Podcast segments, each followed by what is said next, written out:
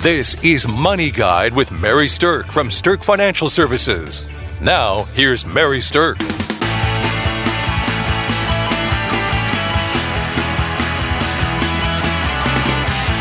Welcome to Money Guide with Mary Stirk, and today's topic is end of year tax planning. So, we've got about six weeks left in the calendar year, and we thought it was an opportune time to just point out some things that you might want to think about doing or consulting with your advisor or your CPA about before the end of the year. Now, today I have with me Kelsey Banky. Welcome, Kelsey. Hi, Mary. We were kind of laughing in our office because um, you know, each month we plan out the different shows that we're going to do and what the topics are going to be. And I was talking with Amy, who usually is on the show about half the time, and her topics were a little bit more lighthearted, like holiday gift giving strategies. And Kelsey said, Well, let me guess. I'm probably going to have to do end of year tax planning. That's me, all the exciting topics. It's because you're so smart. Well, and, and I promise to all you listeners, I am a really fun person. I just get to talk about the things that maybe aren't as much fun to think about, like taxes. but nevertheless, taxes are really important, especially to a lot of our listeners who are trying to minimize the amount that they have to pay. So that's what we want to talk about today. Is just some things to think about, looking at, doing, having conversations about before the end of the year. And the reality is, nobody likes paying more taxes than they have to. But that's exactly what the average investor does because they fail to implement strategies that can increase their long term after tax returns and they fail to take advantage of some things inside the tax code currently. Now, I say currently because we don't know what it's going to look like going forward, but currently, this is the way that there are some advantages to take uh, if you're smart about what you're doing. So, let's talk about one thing that a lot of people don't really pay attention to, and it's something to be thinking about if you have an investment portfolio that is not an IRA. So we call that a non qualified investment portfolio. Qualified means that it's an IRA or retirement money of some type and has some special time of tax treatment already embedded in it. Non qualified means it's just an investment account and it doesn't have anything to do with a retirement account. Okay, so one of the non qualified strategies is called tax loss harvesting, and coordinating with that is offsetting losses. Okay, so Kelsey, explain to people a little bit about what the idea is with tax loss harvesting. So, what we're trying to accomplish in, in that is using any losses that you've had throughout the year or looking to see if you can trigger any losses at the end of the year and offset gains that have either triggered or that you could trigger at the end of the year. So I like to pay attention to people that um, have a big loss for whatever reason or have a big gain for whatever reason, and then identify those as things to look at toward the end of the year to see if there's something that we can do, a way that we can um, place a trade here or there that might help balance those out, either getting some gains out of the portfolio um, that would be offset by some losses that had been triggered or triggering some losses uh, to offset a large gain that might have uh, occurred during the year. And so it, it it's not something that you can just you know guess and do you have to like look at the data and you have to have the data to be able to identify it so we're looking at um, cost basis which is the amount that you paid to purchase that position. Um, and then the gain or the loss would be how much more it's valued at or how much less it's valued at at the time of the sell. So there are things that are short term and then there are long term. And basically, short term gains or losses are things that have happened within the last 12 months. And long term gains and losses are things that have happened for longer than 12 months. So it's kind of a one year time period delineates the differences between them. And typically, short term gains and losses are netted against each other to figure out your short term taxability. And long term gains and losses are netted against each other to figure out your long term taxability. Short term gains are taxed at a different tax rate than long term gains are. Okay. Now, there's a lot of things in the tax code that are going to be specific to you, but generally speaking, long term gains rates are lower than the short term ones. Depends on your tax bracket, but generally speaking, that's how it works. So, one of the things to keep in mind is you can't wash out short term gains with long term losses. You have to do short against short and long against long. And that's something that sometimes people get a little confused about. But usually, when you have an investment account, it'll show right on there whether they're short term or long term, so you know what your netting capability is. Now, why do you want to even do this? Why would you want to mess with this? Well, around the middle of the fourth quarter of the year, so right around now, a lot of the companies, especially mutual funds, trigger something called capital gains distributions, where the mutual funds that you own will push out a capital gains distribution that will be taxable to you. So if you have a portfolio that pushes out $50,000 worth of capital gains distributions, all of a sudden you're going to have a tax bill on that $50,000 worth of capital gains. And they'll tell you if it's short or long term.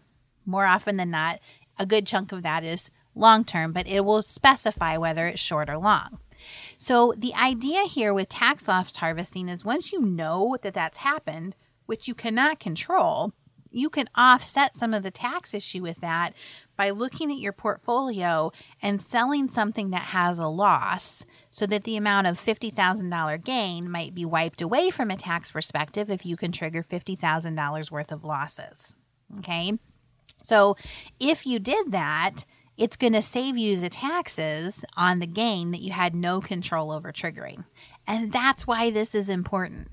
So, especially listeners out there that have larger portfolios, and especially listeners out there who are heavy in mutual funds or ETFs or index funds or things like that, those things are going to trigger their gains sometime soon if they haven't already. And doing your tax loss harvesting look is going to be really important to manage your taxes and help control your bracket before the end of the year. Okay. Another thing that we think is important to pay attention to, and sometimes people get burned on this, is this little thing called the wash sale rule. So if you're doing tax loss harvesting, you have to be careful of the wash sale rule because if you do it wrong, then basically your deduction that you're trying to create will get disallowed. so basically, under the wash sale rule, a loss will be disallowed if within 30 days of you selling something that has a loss, you buy back the identical or substantially similar investments. Okay. So let me kind of give you an example of what that means. Let's say that you had a big loss in an oil stock. So you owned an oil company that had a stock that has a big loss in it. And you had $20,000 worth of losses in there and you sell that to offset $20,000 worth of capital gains you had in another mutual fund. If you sell it and then rebuy another oil stock within 30 days, the IRS is going to disallow that deduction. They're going to disallow you washing it. And so that is something really important to consider. You need to wait 30 days to reinvest that money if you're going to reinvest it into something that is identical or substantially similar. A lot of people get caught on that. And I want to make sure you understand that that's a big issue when you're doing tax loss harvesting to be aware of. Okay, so that kind of goes through one major strategy that we wanted to talk about with end of the year tax planning. Another thing I wanted to talk about is gifting. So, this is a great time to think about gifting. And we have a lot of clients that call and want to look at what's the best way to do gifting. So, Kelsey, share with our listeners what is the amount of gift that somebody can give each year without having a issue with taxes. Sure, Mary. Um, $14,000 each person can gift to any person that they want and not have an issue with taxes. If you start going above that, then um, the IRS might start having an issue and start tra- uh, you know charging you or taxing you or taxing the, the recipient on that money. Yeah, so think about that $14,000 if you're trying to do a gift. First of all, gifts have to be completed in the calendar year. So that's your deadline is the end of the calendar year. And you can give anybody you want to $14,000. So if you're looking to give away a lot of money, then you can gift to a lot of people. If you're married, you and your spouse can each gift $14,000 to the same individual. So, for instance, if you're married and had four children, you could you and your spouse can gift each child a total of 28,000 cuz one gift is coming from mom and one gift is coming from dad. So you could gift each child 28,000 total. Now if that child's married, you can also gift their spouse another 28,000. And if your child has children, your beloved grandkiddos, then you can gift each one of your grandkiddos jointly up to 28,000. So there's massive amounts of gift giving that can be done as long as it gets done before the end of the year. So one of the tax strategies is to consider gifting them something called highly appreciated assets.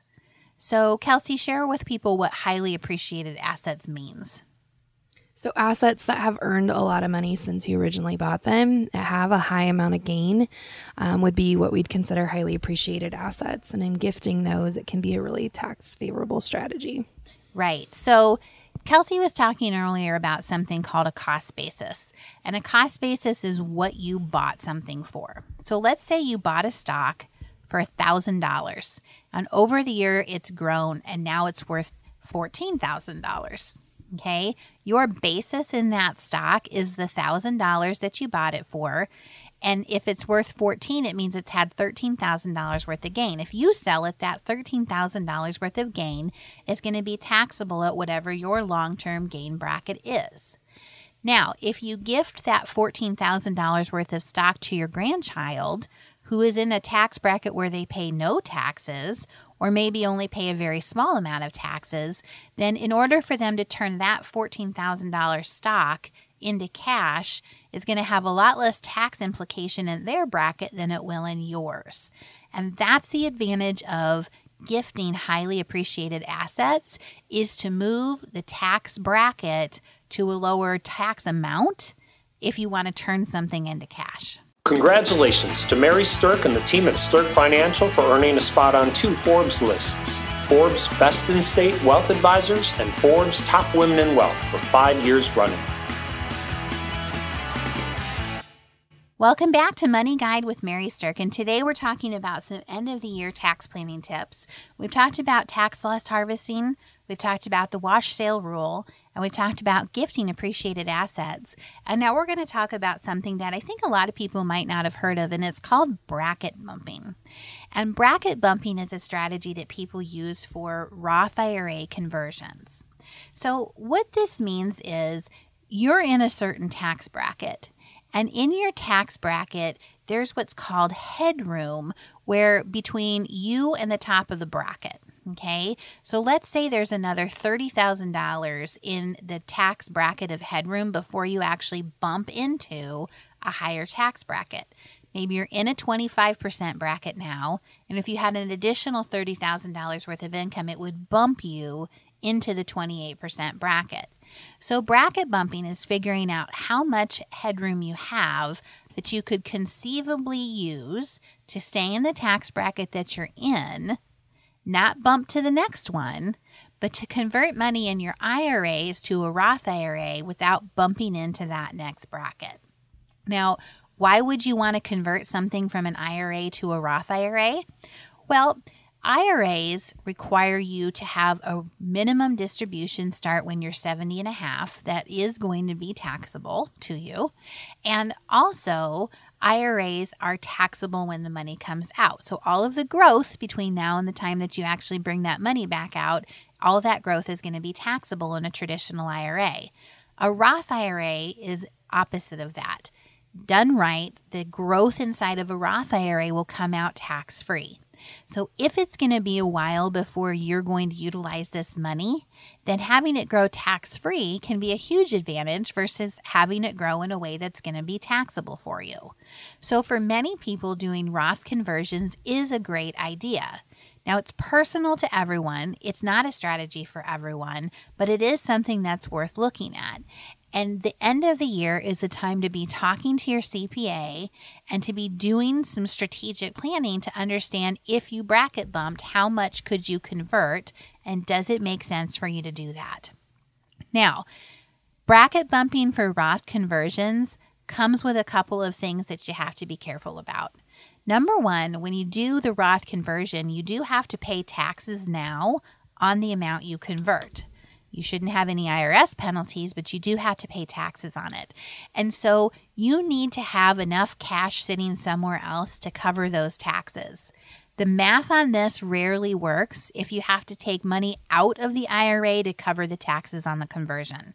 So, for the strategy to work, you have to have a little cash sitting somewhere else that you can devote to pay the taxes on what you converted. The other thing is you have to be a little careful about doing a Roth conversion strategy with the bracket bumping if you have multiple traditional IRAs in your name. So if you only have one, it makes it a little bit easier. But if you have three or four IRAs at different places out there, then there's some rules of interplay between them that are a little bit interesting and quirky. And before you actually do a conversion, you need to understand the impact that it has on it so you understand the total taxability. So just be careful on that if you have multiple IRAs. Yeah, and, and Mary, I think that it's important to note that this is something to really consider and to, and to look into because we've seen time and time again um, when we've done planning and forecasting for people that um, if the the assets they have are largely traditional IRAs that are going to have that required minimum distribution, then the amount of money they have to draw from their retirement assets when they get to that point, a lot of times is is exceeding what they even need. But because right. the IRS has that rule, they have to take it out. So if you're planning before you get to that point to reduce the assets in that pool, it can um, take the burden off of those accounts of having to take the RMDs at that point. Many times when people are moving into a higher tax bracket because they either um, lost a spouse or or the RMDs are taking them into a higher tax bracket for income that they didn't need. So um, planning that can be done earlier in um, retirement or before retirement might help you out in those later years of retirement. Good point, Kelsey. Okay, the last strategy that we want to talk about for end of the year tax planning is prepayment of business expenses. And so there are some things that you can plan to prepay before the end of the year that you can then deduct this year, but there is kind of a finite list of those. It's not everything. So some of the different expenses that can be prepaid include a variety of things. So Kelsey, share with us some of those things. Sure. Expenses that can be prepaid include interest expenses on investment or business property, business rent, insurance premiums, including some income protection for individual taxpayers, accounting fees, subscriptions and memberships, things like that. Um, and depending on what field you're in, there might even be more. I know farmers are really good about this, paying a bunch of business expenses ahead of time. I always remember my dad paying pretty much everything for the next year in, in December. Uh-huh. Um, but so depending on your business, there might be even more and more specific ones, or or your job, there might be others that you can do too. So, so think about that. Like a lot of times, people pay their rent on the first of the month for their office space, and you can prepay it in December and get that extra deduction in this calendar year to help bring down some of your taxable income levels. Um, if you know you're going to pay your accountant to do your return here coming up, you can prepay some of those accounting fees. Um, the subscriptions and memberships are interesting too because a lot of times we have memberships hit us in January, and those are the things that you can bring back into December to prepay. So it's a good idea to go through your books if you're a business owner and think about what are the things that you can prepay to keep your overall tax level of income down, which then keeps the amount that you actually have due in taxes down. I'm all for paying as little as possible in taxes as long as you pay what you're supposed to. so hopefully this has been helpful for you. And if you um, like the idea of bracket bumping, or if you'd like to do an initial consultation with us to determine if a Roth conversion makes sense for you, please don't hesitate to reach out. You can go out to StirkFinancialServices.com, and there's actually a scheduling link right on our website. You can talk to Kelsey or you can talk to me, and um, just kind of get an understanding about what would be the impact for you if you decided to do a Roth conversion and whether or not it actually makes sense from a long term tax or financial standpoint for you. So we encourage you to do that. Hopefully, this has been helpful and you've got some good tips to help minimize your taxes before the end of the year. And we want to thank you for listening to Money Guide with Mary Stirk. The views expressed are not necessarily the opinion of your audio provider and should not be construed directly or indirectly as an offer to buy or sell any securities or services mentioned herein. Investing is subject to risks, including loss of principal invested. Past performance is not a guarantee of future results. No strategy can ensure a profit nor protect against loss. Please note that individual situations can vary. Therefore, the information should only be relied upon when coordinated with individual professional advice. Securities and investment advisory services are offered through Woodbury Financial Services Incorporated, member FINRA SIPC. Insurance offered through Stirk Financial Services, which is not affiliated with Woodbury Financial Services Incorporated. Neither Woodbury Financial Services Incorporated nor its representatives provide tax or legal advice you should consult a qualified attorney or tax professional to answer your specific questions. Stirk Financial Services is located at 350 Oak Tree Lane, Suite 150, Dakota Dunes, South Dakota, 57049, and can be reached at 605 217 3555. Forbes Best in State Wealth Advisors list includes 10 recipients per state. The award is based on qualitative and quantitative data rating thousands of wealth advisors with a minimum of seven years of experience and weighing factors like revenue trends, assets under management, compliance records, industry experience, and best practices. The award is not based on portfolio performance or client reviews. There is no fee in exchange for rankings. Third party rankings and recognitions are no guarantee of future investment success and do not ensure that a client or prospective client will experience a higher level of performance or results. These ratings should not be construed as an endorsement of the advisor by any client, nor are they representative of any one client's evaluation.